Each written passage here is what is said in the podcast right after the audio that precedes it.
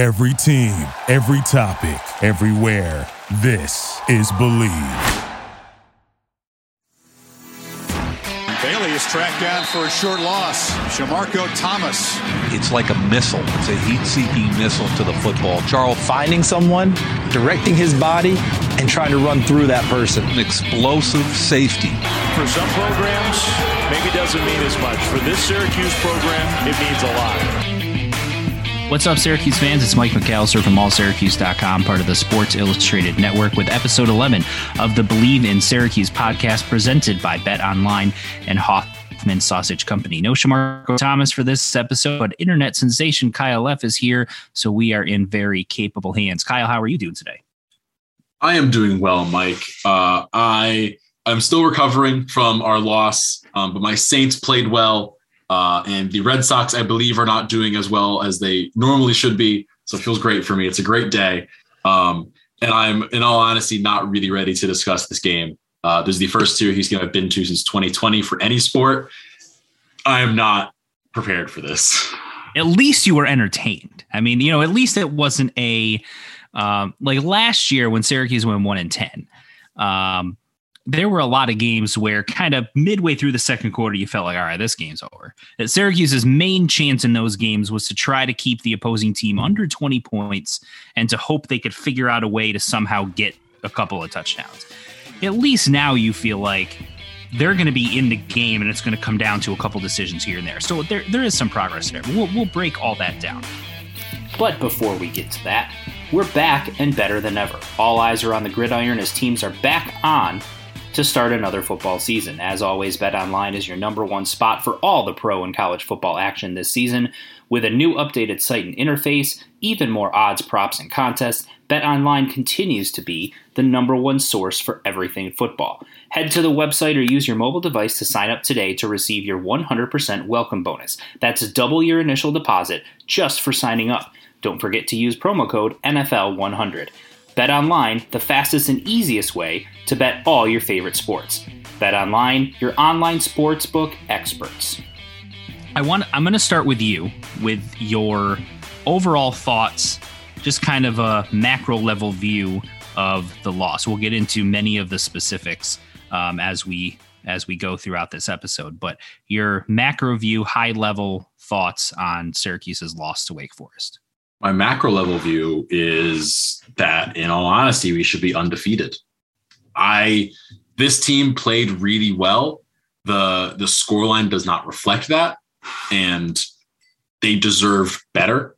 That there was some things we'll get into as you said that could have ebbed and flowed the game. It changed how it ended up playing. But a lot of things could have fallen our way and we could have won this game very easily that it just I don't know what it was. It wasn't our day. I mean, the touchdown at the end of the game was one of the luckiest catches I've ever seen. And it it happens. It happens. It's one of those games where you got to take it and just keep it in stride. But again, we're now three and three, so it kind of sucks. But my macro view is we should have won this game. We should be undefeated. Yeah, I get that. I, my macro level view is if Syracuse misses out on a bowl game, I think they're going to look back at these three losses and specifically the last two and the missed opportunities, and they're going to kick themselves. Now, there were certainly issues in each game. If you look at the Rutgers game, we went over um, in that episode. If you want to go back and, and look at that, the the officiating issues in terms of the 15 yard unsportsmanlike or, or personal foul, unsportsmanlike conduct, whatever penalty they called on Dino Babers. We went over that and its impact. The Taj Harris fumble that wasn't. We went over all of that. Um, then you look at the Florida State game, and there were there was the um, roughing the passer penalty that was nonsense at the end of the first half. There was the um, very frustrating, we'll say, or blatantly obvious non holding call on Florida State's final drive in that game. This game didn't really have that. There was really only one call that I thought was a little bit questionable. And that was when Syracuse had forced a fumble and they called defensive holding on Deuce Chestnut. He had his arms around the receiver, but the receiver had given up on the on the route, wasn't really running. That it was kind of a ticky tack thing. But regardless, this game was more of it felt like every 50-50 call that Syracuse had to make, whatever they made ended up being the wrong one. And so again, when you look, when you get to the end of the season, if Syracuse does not end up with a bowl game, they don't end up with six wins. They're going to look back at these three games with the myriad of missed opportunities, um, bad breaks by the officials, uh, coaching decisions, couple execution plays here and there, and and really kick themselves. Uh, the the positive spin on it is you're not doing this against the Ohio's and the Albany's on your schedule. You're doing this against a Rutgers team that you know Schiano wants to win really bad for recruiting purposes because you battle them in recruiting in the Northeast all the time. Florida State was desperate after starting 0 4. And oh, by the way, Florida State followed up their win against Syracuse by blowing out North Carolina at North Carolina. I, will continue to, to say that despite Florida State being 0 4, they were not a traditional 0 4 team. And then this Wake Forest game was against a team that was undefeated in the top 20 and is currently the favorite to win the ACC or at least advance out of the ACC Atlantic Division to the championship game. So, all of that said, I still think I think this Syracuse team is a good football team. I think that there is talent and depth here, and yet it's frustrating to not see the win loss result. So that's that's kind of where I, am kind of all over the place there. But those are kind of my macro thoughts. The bowl game, the I think this is a good team, and uh, I think you can see improvement fr- from last year, especially given the level of competition. So the next the next place I want to go.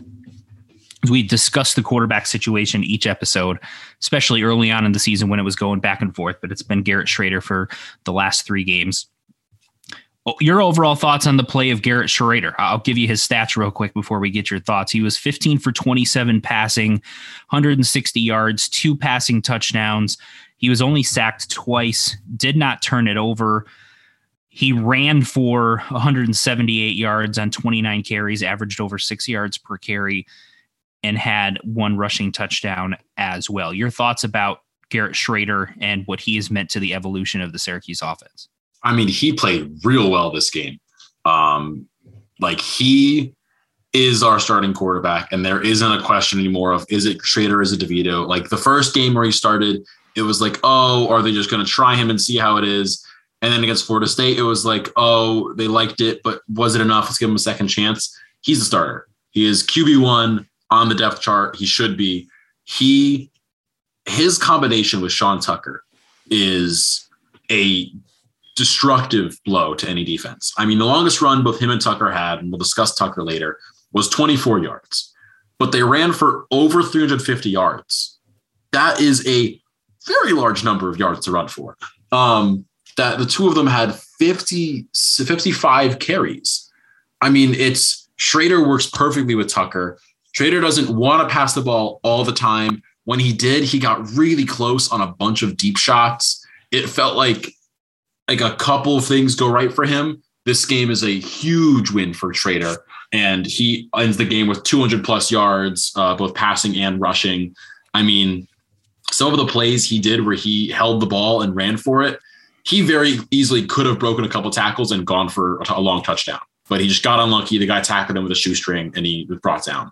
I mean, he he played lights out this game. Uh, he if he is not QB one in every Syracuse fan's eyes, I don't know what else could make it QB one.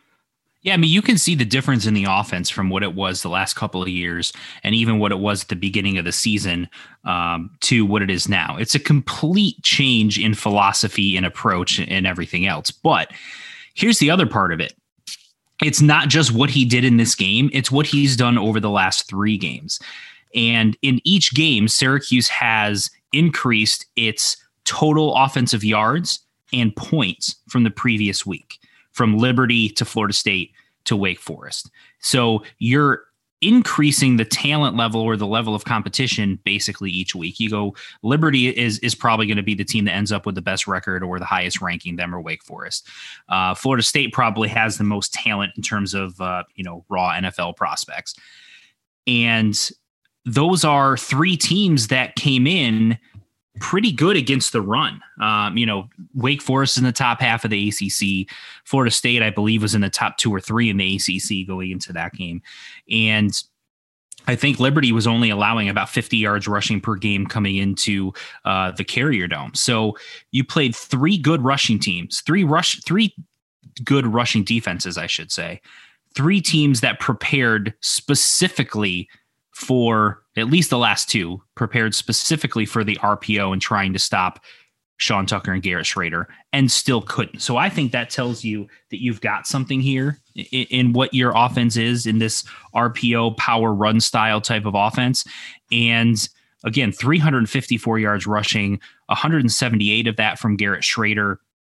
He's getting more comfortable throwing the football and they're I think the coaching staff is doing a better job at calling passing plays that he's comfortable with, some of those quick slants, uh, the plays where he rolls out to one side and then someone comes from um, the backside of the formation and kind of runs parallel to the line of scrimmage and he can dump it off to them, um, which is almost an, an, extension of your rushing attack as kind of a sweep type of a run play. But um, they've done a nice job with with some of those different wrinkles of which Garrett Shrader is comfortable. And, and the more he plays and the more experience he gets, I think you're going to see that playbook expand even more. And he's going to have even more opportunities to make uh, some of those passes. And to your point, you know, it, it seems, it feels like a matter of time before he connects on one of those deep balls. And it hasn't happened yet.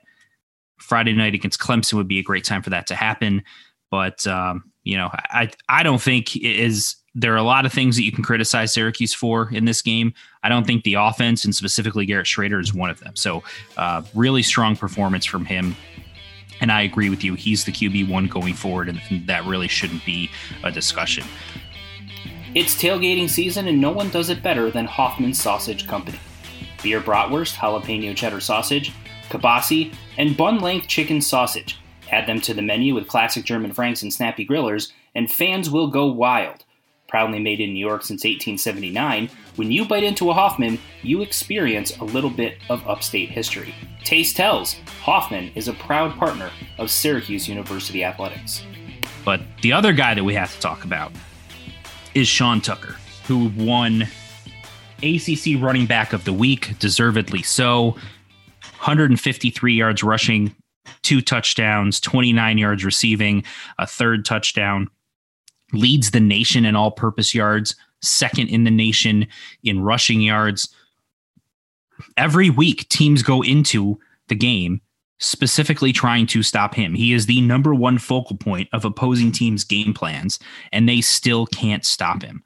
I mean, it's it's unbelievable what he's been able to do, and all the talk about bring an unretiring 44 and giving it to him I, I don't know how you'd argue with it if they decided to do that. He has just been flat out spectacular so far this season. He has been. And I think the best way to summarize how well he has played is by his Twitter, which, for those who don't know, Sean Tucker is notorious now for his post game tweets of his stats and certain things he says. And what he said after this game was, I'm pleased with my performance, but not happy with the outcome. I wish I could have done more. There's literally nothing more he could have done, but he wants to have done more. He is a Heisman candidate. He leads the nation in all purpose yards. Yet somehow he said he wanted to do more. I don't know could, what could he have done? Pass for 200? Like I don't I don't get what he could have done more, but he's that good and he wants to do more. He is the life of this offense. This team surrounds him. As he goes, we go. And no matter what happens with Shrader, how he's been playing and running the ball, they have to the defense has to stop him first because he ran for more yards than Sean Tucker did this week. They have to stop Shrader. And so all of a sudden, you're stopping Shrader and Tucker instead of just Tucker. And that opens up a whole, whole bag of tricks he can pull out. He's fast, he hits the hole well. He can accelerate through and beat people just like by sprinting. He wants to be a sprinter. He wants to be on the track team. Like I I cannot praise him any more than that. He is a stud, and I I know people want the number 44 to be unretired for him. I don't disagree. I I seeing him in 44 might not be the worst thing to happen. Yeah, I mean, and you know, on top of that, after he won ACC Running Back of the Week, his uh, tweet, and as you mentioned, his notorious tweets, right? So he's um, every week it's I'm pleased with or not pleased with. And it's just how casually he's like, yeah, I was pleased with rushing for three touchdowns and accumulating 280 or I'm sorry, 180 all purpose yards against the number 19 team in the country. I, I was pleased with that. Okay, well, it's just the casual way he says it is is hysterical, and Syracuse fans definitely look forward to that every week. Um, but that said, I, I think I think the offensive line, especially in this game, deserves a shout out. They were down three key players, two definitive starters, and another one who who definitely rotates in and plays quite a bit. Um, the the first one, Chris Bleich, was a surprise scratch in this one. Airon and he's a starting left guard. Airon Servais, your starting center, went out early in the game, and Darius Tisdale has missed the last couple, uh, missed last game and missed this one. He's probably going to be out uh, for what looks like at least a couple more weeks. So um, without those guys, without those guys, they still ran for 354 yards, as we said, um, over six yards a carry as a team protected the quarterback, and you know it, it was the fact that you had a true freshman in Kalen Ellis starting at guard um, and and playing that well against such a good team with it has a, a, very good defensive line. I think the offensive line deserves so much kudos for how much they've improved since last season, and that goes not only to the players and the depth that they've built um, and, and increased from last year when they had all the injuries, but also offensive line coach Mike Schmidt, I think deserves a lot of credit for for the way that they have performed so far. Yeah, I completely agree. And I mean, it it also helps when you have a running back as good as Tucker and a quarterback who runs as well as Shrader does and plays like he has. That I mean, the last few weeks they have looked great. And I'm, you said it, he got sacked twice today, Shrader. I mean, last year, as as we all know, we saw DeVito get sacked basically a dozen times a game, and it was it was surprising to see he could still stand afterwards. But this year, they have hunkered down, and it started this season as the offense was the problem and the defense was the solution. Now it feels like it's almost flipped that the offense is the solution and the defense is the problem. I mean, Tucker scored the game tying touchdown for us he ran for another two. I mean, it felt like the offense through Tucker and through the O line and through Shrader was the best part of this team this week. And it wasn't, it didn't feel like he was even close, in all honesty. Yeah, and we will get into, you know, it feels like we're talking about a win with how much we're praising, you know, all of this stuff offensively. We will certainly um, get into the questionable decisions that certainly cost Syracuse and some issues that they had defensively in this game. But before we get to that, I want to talk about the last drive um, of the game. And, you know, Syracuse gets the ball inside its own 10 yard line. They had to go to 94, 95 yards in order to, uh, in order to, to tie the game up. And they're able to do it. And you know what? Honestly, um, the fact that that they were able to do that, given that Garrett Shrader's big weakness, and it's still an area of concern and still something he has to continue to work on, is his throwing ability. So when you get into a two minute offense late in the game, can he march you down the field?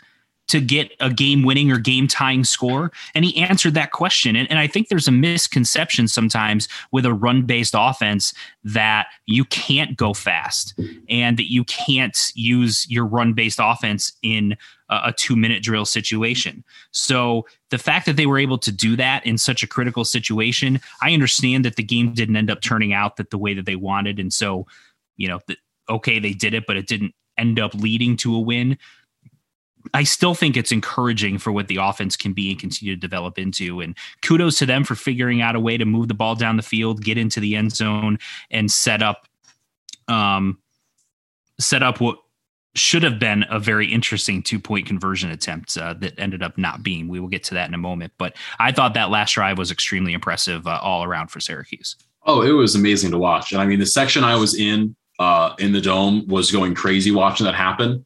And just looking at like the stats of it, only one player not named Garrett Shrader or Sean Tucker had the ball in that time. The only other person was Courtney Jackson for a two yard completion. Outside of that, it was Sean Tucker and Garrett Shrader either running the ball, each of them, or Shrader passing it to Tucker for, again, the eventual touchdown. And that shows where the offense is at. That, again, with DeVito at the helm, we didn't know who would get the ball at the end of the game. There was no clear, this is the game plan for a two minute drill. And we had exactly two minutes to go to win the game. And they did exactly that. It was a two minute drill, 94 yards from our own six, and they scored a touchdown that like doesn't happen for us. That feels like it shouldn't have happened this year. It, the offense has been all in shambles. Oh, is Shrader QB one? Is DeVito QB one? It they they did it. They really really did it. And as you said, the only problem was the the two point conversion that should have been that I, in all honesty, don't know what happened. Um, that it uh, we scored the touchdown with 21 seconds left and I mean, I know we'll probably chat about this in a second, but apparently there was a lot of miscommunication to the point where we got a uh, delay of game penalty uh, on a two point conversion, which I don't know how that happens, but it did for us. I mean, there's let's let's go right there, and we'll start off uh, discussing some of these questionable decisions with that. Um, but the the two point conversion there were a couple there were a few things that happened here first of all uh, dino babers would later reiterate or later state that he didn't make the decision to go for two until um, sean tucker ran it in and so it was kind of a last minute decision as opposed to knowing going into the drive if we score we're going for two type of a situation so I think that probably hurt the ability to have some sense of urgency because I'm not sure that the players after they scored knew that that was coming. Whereas if you communicate that to them right before the drive starts, they know immediately stay out here because we're going for two. Then the other part was they wanted to have them huddle on the sideline as opposed to going out and huddling as they do normally for offense to make sure everyone was on the same page. And given how many different pieces you had in there as what you did at the beginning of the season, especially with those three offensive linemen out, um, no Taj Harris, so you've got some younger guys in action there. They wanted to make sure everyone was on the same page, and and especially with a new center, you know, I I get where where that desire is, and that's where having a timeout would have been extremely helpful because then you can take your time and, and go through all of that. The other part of it was it seemed like less time elapsed between when the score happened and when the flag came out than there were two other two point conversions that happened earlier in this game. Um, I'm sorry, three other ones. Two of them by Wake Forest. They went one for two, one previously by Syracuse that they missed. And in each of those, it felt like more time elapsed after the score before the ball was snapped.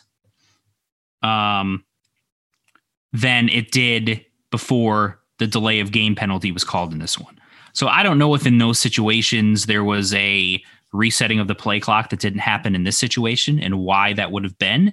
It just felt like it was on the quick side. But regardless, so you've got the not making the decision to go for two until the last minute, which hurts you because then no one has a sense of urgency right after the touchdown to get over to the sideline immediately to talk about what you need to talk about.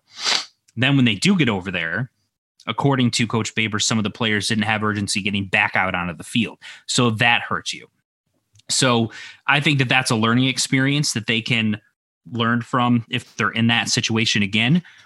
But I do love the call of going for two. I I liked the aggressiveness with that. It's just unfortunate that we didn't get to see whatever that play would have been. Um, but the the other decision that I think has most people talking. There's a couple others we'll talk about, but this one in particular was in the I think it was the end of the first half or, or three plus minutes to go in the first half. And Wake Forest has the ball in Syracuse territory. They have a third and 13. They throw an incomplete pass. There's a penalty on Wake Forest for holding. And rather, if they decline the penalty, if Syracuse declines the penalty, then Wake Forest has a fourth and 13. They're not going to go for that, but they likely set up for a 51 yard field goal. Now, Wake Forest's kicker is perhaps the best kicker in the nation. He's certainly in the discussion. And Dino Baber said after the game that he was drilling them routinely from 58 in pregame warmups. And so that was in Dino Baber's head. So his thought is if this guy goes out here in a 51 yard field goal, he's going to make it. And I can't let that happen because I know this game's going to be a close game and I got to try to keep as many points off the board as possible. So knowing that his defense had been playing well to that point, your late first half, um, Wake Forest only had 10 points to that point. You've the decision was to accept the penalty, push them back to third and 23 and out of field goal range. Now, if you can get an incomplete pass, Wake Forest is going to punt the ball back to you. I'll start with you. Your thought on actually, I'm, I'm going to go first and then we'll get to you. Um, the my first thought was it's a good offensive team. Don't give them another chance to convert a third down. Wake Forest kicker, despite drilling those from 58 in pregame warmups, has never attempted a field goal of 50 or more yards in a live game at the college level.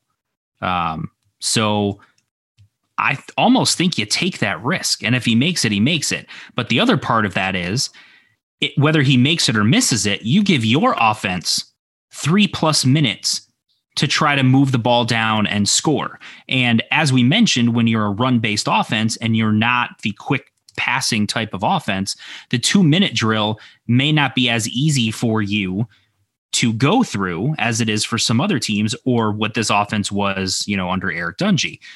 So you give yourself three minutes. Now you can continue to do some of the things you've had success with so far in the first half. So I thought that there was kind of a, a, lack of of taking the how it affected the offense into consideration. Uh, but then also, I don't want to give an offense that had been struggling to get into rhythm a chance to do that. And and I think by giving them that extra chance, it kind of got that monkey off their back once they were able to convert the third and 23 and, and they end up punching in for a touchdown on that drive. So I, I thought that was a costly decision and, uh, you know, took gave Wake Forest at least four extra points, if not seven. I agree that it was a costly decision, but I I think I'm in the minority when I say I think Dino made the right choice. Which, if you're him and you either give them three points because in your head he's been drilling them from 58, he's not missed a kick this year, you know he's gonna make it. That it's just how he's been playing, how he was looking in warmups. It it's all leading to him making this kick that it's gonna happen regardless. And either you take that chance of him, say 85% of the time making that kick, or you say, my defense is the best part of this team. They've been playing well so far. They've only let up 10 points so far in this game. We're near near halftime. They're playing really well. It's so far been a only a couple plays in the drive. They've got energy. Let's go for it. Let me trust my defense. It's third and 23. What are the odds that they can convert that? In all honesty, they're not big. They're not large odds they can convert that.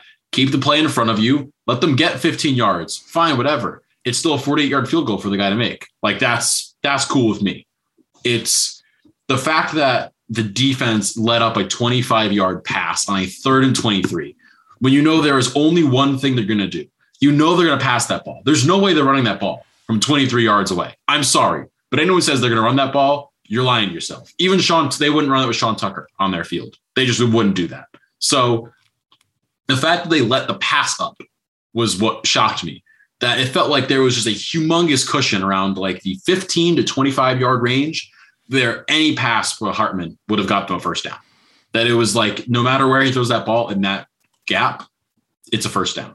That I don't think Dino's, cho- Dino's choice to say yes to the penalty and accept it was the problem. I think the defense was the problem, which feels strange to say because, you know, the defense played really well this year. yeah, and, and, it's a good point because to that point, as we said, Wake Forest only had 10 points. They weren't consistently moving the ball down the field. Um, and the, the decision to, to only rush three, I, I, mean, Wake Forest had, as we said, they had 10 points to that point. Um, and their previous possession ended with an interception. And it just felt like the fact that you gave up a 25 yard pass. So you put yourself in a situation where not only could you do that, but because you gave him so much time with that three man rush, you could have also given up a 15 yard pass or an 18 yard pass, in which case they're still not close enough to go for it on fourth down. But now your 51 yard field goal is a 45 yard field goal, is a 43 yard field goal. And it's it's much different than the 51 yarder. It's it's what their kicker has done routinely before, why he's one of the best in the country, as opposed to, yes, he can make the 50 plus yarders in uh, warmups, but can he do it in a live game? And can he do it when he's got hands up where he can't just kick the ball as low as he wants to try to get it, you know, a, a little bit further? So, you know, if if you're going to accept the penalty, which Syracuse defense, to your point, have been playing well at that at that juncture of the game. So, do you trust your defense that they're going to continue to play well? But then sitting back in a prevent defense, I think opens you up to multiple bad things happening to make it worse than what it would have been had you declined the penalty. So, it, it, it's really, really unfortunate that it that it kind of worked out that way uh, from a Syracuse perspective. The other one I wanted to talk about was there was a fourth and two that Syracuse had in the fourth quarter. So here's here's the situation. Wake Forest had taken a lead and had gone for two and missed it. They were up 26-21. Syracuse comes down and scores to take a 27-26 lead. Syracuse also uh, missed their two-point conversion to try to go up by three. Wake Forest punt ball on their next possession. Syracuse has an opportunity now to go down and score and take either a four point lead so that a field goal can't beat you, or score a touchdown and you go up by eight points. And now Wake needs a touchdown and a two point conversion just to tie you. Um, so you have an opportunity to continue to put momentum back on your side. And Syracuse is driving the ball. They end up with a fourth and two at the Wake Forest 27 yard line. And rather than going for the fourth and two when they had been running the ball at six yards a clip to that point, they bring out Andre Szmyt for a 45 yard field goal. I'll start with you. Your thoughts on that decision? So I think Dino thought back to last week's game and the decisions he's made on fourth down previously that have not gone his way. And he said, you know what? I'm going to hold my hands up here and say, I'm going to give it to Szmyt. He's a consistent kicker. He'll make this. It's 45 yards. It's not like a given kick, but he's done this before. He'll do it again. It'll be fine. But the season Szmyt's having, you have to take that into account. And Dino did not take that into account here. That I think this is more of an error on Dino than the other call was. That it's fourth and two. Shrader and Tucker up to that point had been running the ball like menaces. I mean, on this drive alone, Tucker had to run a 14, a run a 15. Like you got to trust that he's going to do that. Um, and he trusted Szmyt, which I get, but Szmyt's not had a good year. We've discussed this. Szmyt has been off this year. He's missed a bunch of kicks. I mean, he missed this one wide left. It it felt like it was just going to miss. I mean, the entire section uh, I was sitting in was like, he's going to miss this. It's going to happen. It wasn't even like a, normally we're confident in him. This was a, no, he's going to miss this. Like you can just tell by him walking out, by how it looks, by how it feels, this is going to be missed. And Dino took everything into account, but how Szmyt's been playing, which almost seems counterintuitive because a lot of NFL teams look at firstly how the kicker's doing, then look at how their team has been doing, which Dino did the opposite of here which was he looked at the team first, then the kicker second, and assumed the kicker would just make it. But it's it it it didn't go that way, and Szmyt airmailed it left. And I have to feel bad for him to be honest, because it he apparently has just not been taking it well. That he's been he's hard on himself, and him missing that field goal, I know have felt good because that would have put us up by four and it would have been 30 to 26. All of a sudden they get a touchdown, then we need only we need three, four points, and then a touchdown puts us back. It's him missing that uh, field goal probably like hurt us and most likely would have like realistically cost us the game. And that it, it sucks to say that it, it doesn't shouldn't fall on Szmyt's shoulders, should fall on Dino's shoulders for the play call. So here's here's kind of where I stand on it. I it feels like the other part of it is Syracuse could have gone for fourth two and not got it right. So you're in a almost damned if you do, damned if you don't situation uh, for, for Dino. But when I look at Andre Szmyt, he is from inside of 40 yards, absolute money. He is almost automatic inside of 40 yards. I feel unbelievably confident inside of 40 yards with him you know, I think he's making like 85% of his 90% of his, his kicks from from that range. But you get outside of 40 yards and he drops down to about a 65 66% kicker. And that's where I think that needed to be taken. Maybe it was taken into consideration by, by Dino Babers. Uh, he has a lot of trust and a lot of confidence in Andre Szmyt because he knows how accurate he is as a kicker. Um, and you know, when you look at his overall numbers, that's true. But when you start getting beyond 40 yards, that's when sometimes it's a little bit iffy. And so, given the way that Syracuse had been running the ball and the fact that they were running the ball well in the fourth quarter, wearing down Wake Forest defense, I mean, the other part of this that you know I, I don't think is is getting enough um, discussion is the time possession. You know, uh, Syracuse had the ball for about 34 minutes of the game, and Wake Forest only had it for 26 and you know Syracuse was was controlling things and um, on that drive they were running the ball very well. And so you get to they, they ran for 10 yards just to set up the fourth and two.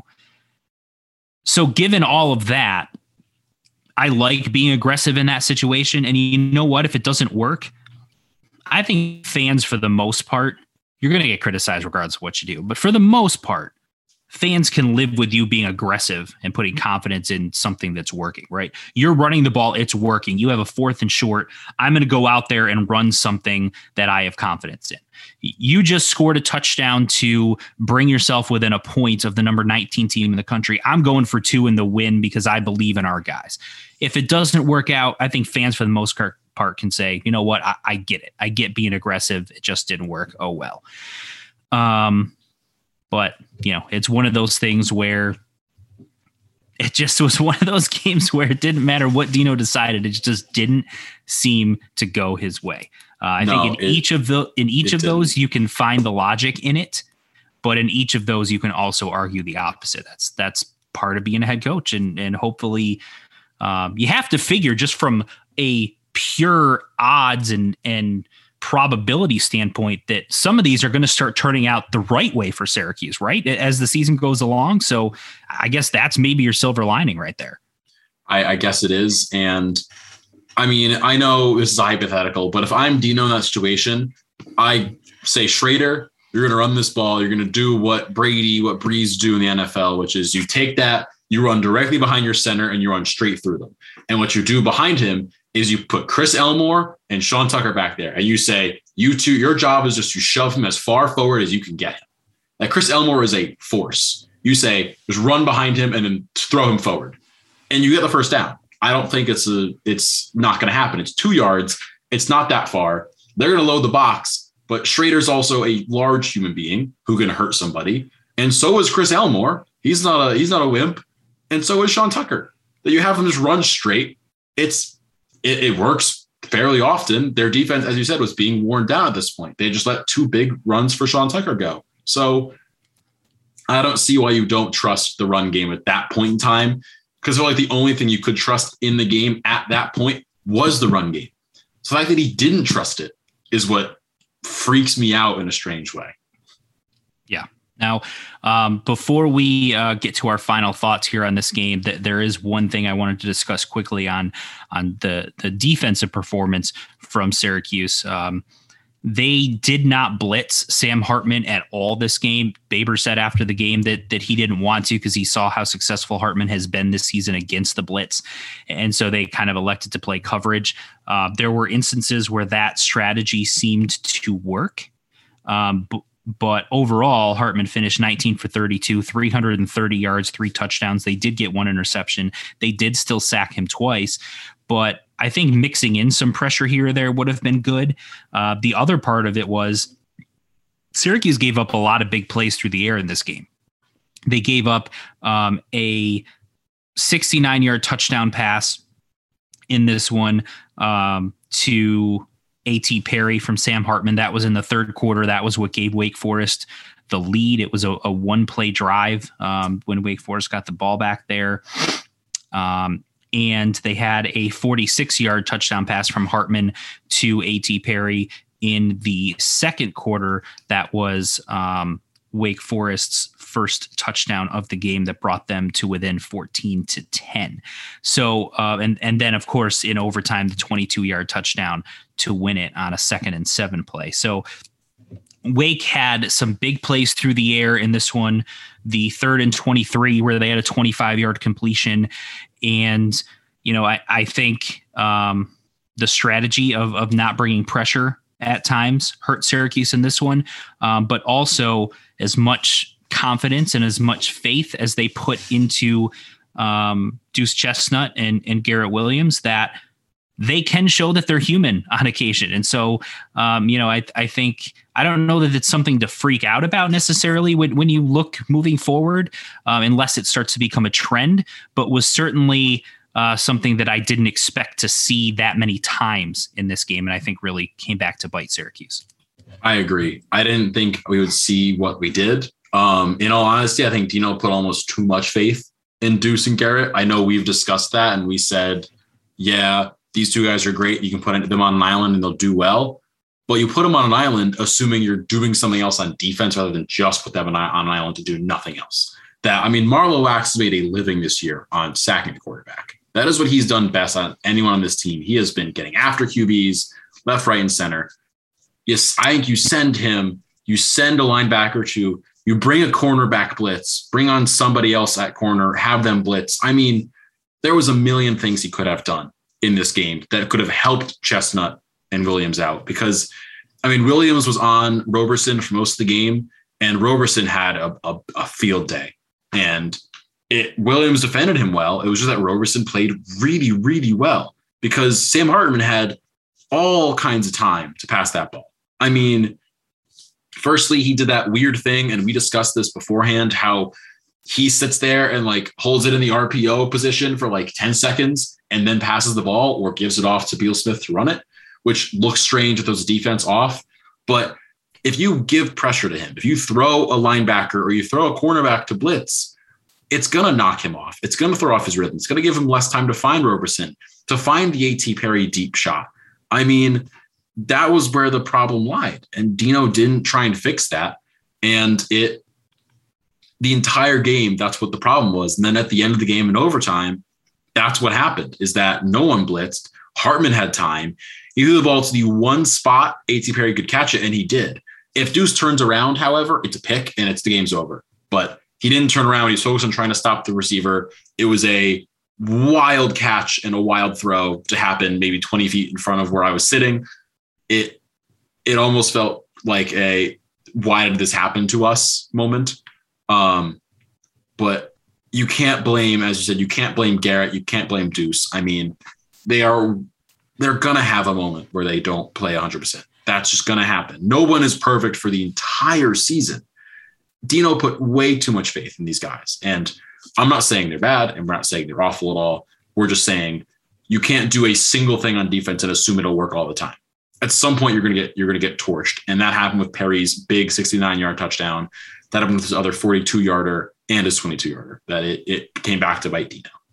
Yeah, and, and the other thing on that is um, the longer you ask these guys to cover people, it doesn't matter how good you are. The longer you have to cover somebody, the more difficult it's going to be. And so when you don't pressure Garrett, uh, when you don't pressure Sam Hartman, then Garrett Williams and um, Deuce Chestnut have to be in coverage longer, which obviously makes their job more difficult. That's just the way it is, regardless of how good your corners are. Now, to wrap up, I just want to get your your kind of quick final thoughts on where Syracuse goes from here now that they're three and three after losing a heartbreaking overtime game to a top 20 undefeated team.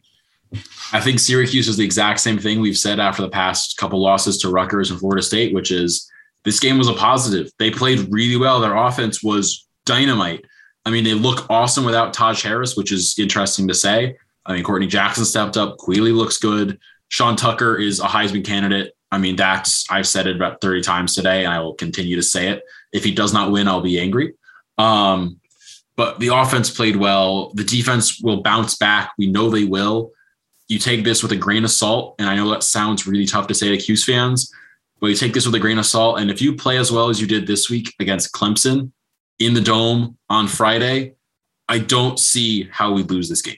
That's my honest truth. I don't see how we lose against Clemson. I think that what I know about Syracuse is that they are a significantly improved team from the last two seasons.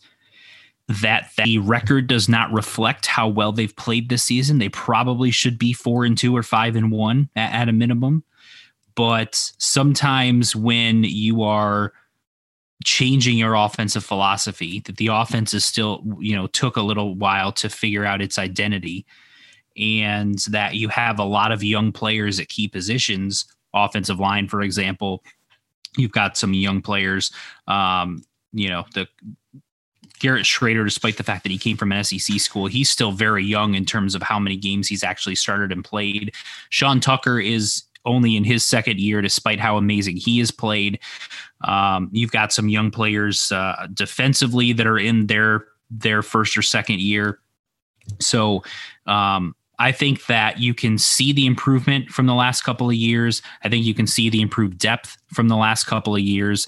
And as long as Syracuse stays competitive for the rest of the season, regardless of what the the final record ends up being, I still think that's enough to to let Dino, you know, roll it out next year with Shrader and Tucker back and, and kind of see how it goes next year uh, before ultimately making a decision on where he is long term. And, and you never know what could happen in the final six games. Syracuse could find a way to to win three of those and and get to a bowl game. But um, you know, I, I I think that there there is reason to be somewhat optimistic and positive about where things are going based on some of those improvements, despite the fact that the record hasn't reflected uh, some of that to the fullest extent. That'll do it for episode 11 of the Bleav in Syracuse podcast presented by Bet Online and Hofmann Sausage Company.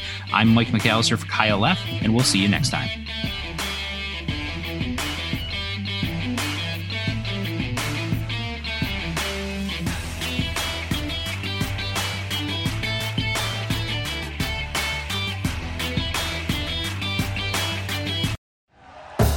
Thank you for listening to Bleav. You can show support to your host by subscribing to the show and giving us a five star rating on your preferred platform. Check us out at Bleav.com and search for B L E A V on YouTube.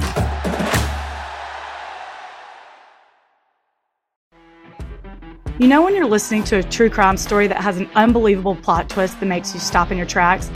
That's what our podcast, People Are the Worst, brings you with each episode. I'm Rachel. And I'm Rebecca. We're identical twins who love true crime cases that make you say, didn't see that coming, and we hate the people responsible for them. Listen to People Are the Worst now on Apple, Spotify, or wherever you get your podcasts.